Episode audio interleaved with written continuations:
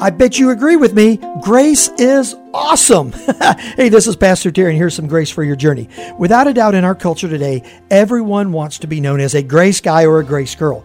But what is grace really? Well, theologically, grace means God's unmerited favor. That means no matter what you do, you can't earn the favor of God.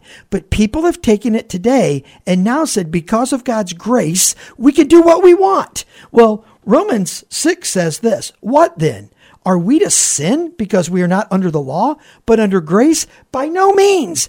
Grace is the opportunity to live right, not the freedom to do evil. Lean on the Lord, follow Him, and you'll find real grace for your journey.